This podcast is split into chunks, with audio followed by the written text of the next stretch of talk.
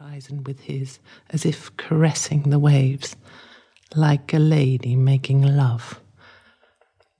Oh my God! Her heart was beating so fast she could not speak. She leaned back into him and closed her eyes. He kissed her neck, gently, then more forcefully, nuzzling under her half dry, long blonde hair, where she was most sensitive.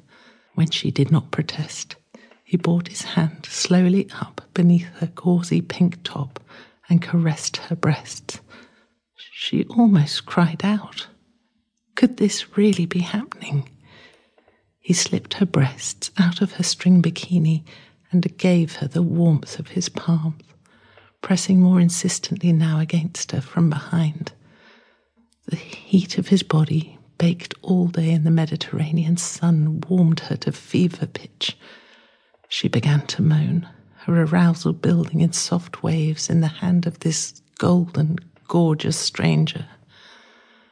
I've been watching you, he mumbled into her ear.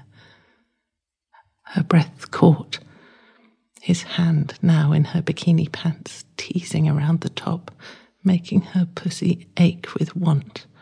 Wanting you, he whispered, slipping a finger down between her lips. Two fingers.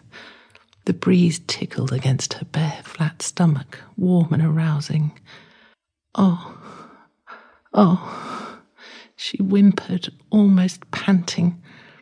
The surprise of him, the taste of his voice. A burst of giggling broke suddenly from the front of the boat where the rest of the party was, and she stiffened in panic. Relax, he reassured her. They will not leave the bar. There is nothing here for them. He slipped his slippery wet finger around to her rear. Only for you. He slid his fingers into her arse, and a rush of excitement raced up her spine. She moved against him, filled with a desperate desire to have all of him at once. So firm, so incredibly sexy. His breath in her ear mixed with the surf against the boat as they ploughed through the sea, and he slid his fingers in and out of her.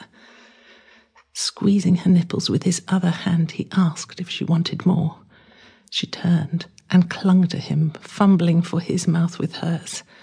His gorgeous, muscular chest, his long, strong arms stroking her, gripping her, his wide, soft mouth all over hers, sucking on her, devouring her. She wriggled her bikini panties down and onto the floor of the boat.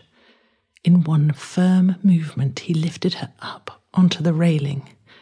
There was a pole there, and she clung to this and spread her legs apart to welcome him. He gave her the most breathtaking smile, gripped her trembling thighs, and then pushed his long, hard cock right up into her, as far as he could go, with a groan. As he pulled in and out, the lift and fall of the swiftly cruising yacht helped them along, her excitement building like furious surf. Delirious, she barely could see the boat behind him, hear the clinking of glasses far away, and she no longer cared. His strong arms held her to the pole as she leant back as far as she dared out over the sea, feeling him bang into her again and again as the boat slammed across the waves. The spray from the wake reached her face, salty smelling and a whipping fresh. The wind blew across her wet, bare nipples as he sucked them one by one until she was filled with pleasure and could no longer hold back. She held firm to the railing and begged him to bring her off. Now, now, she urged him. He grabbed her around the waist and pulled her into him again.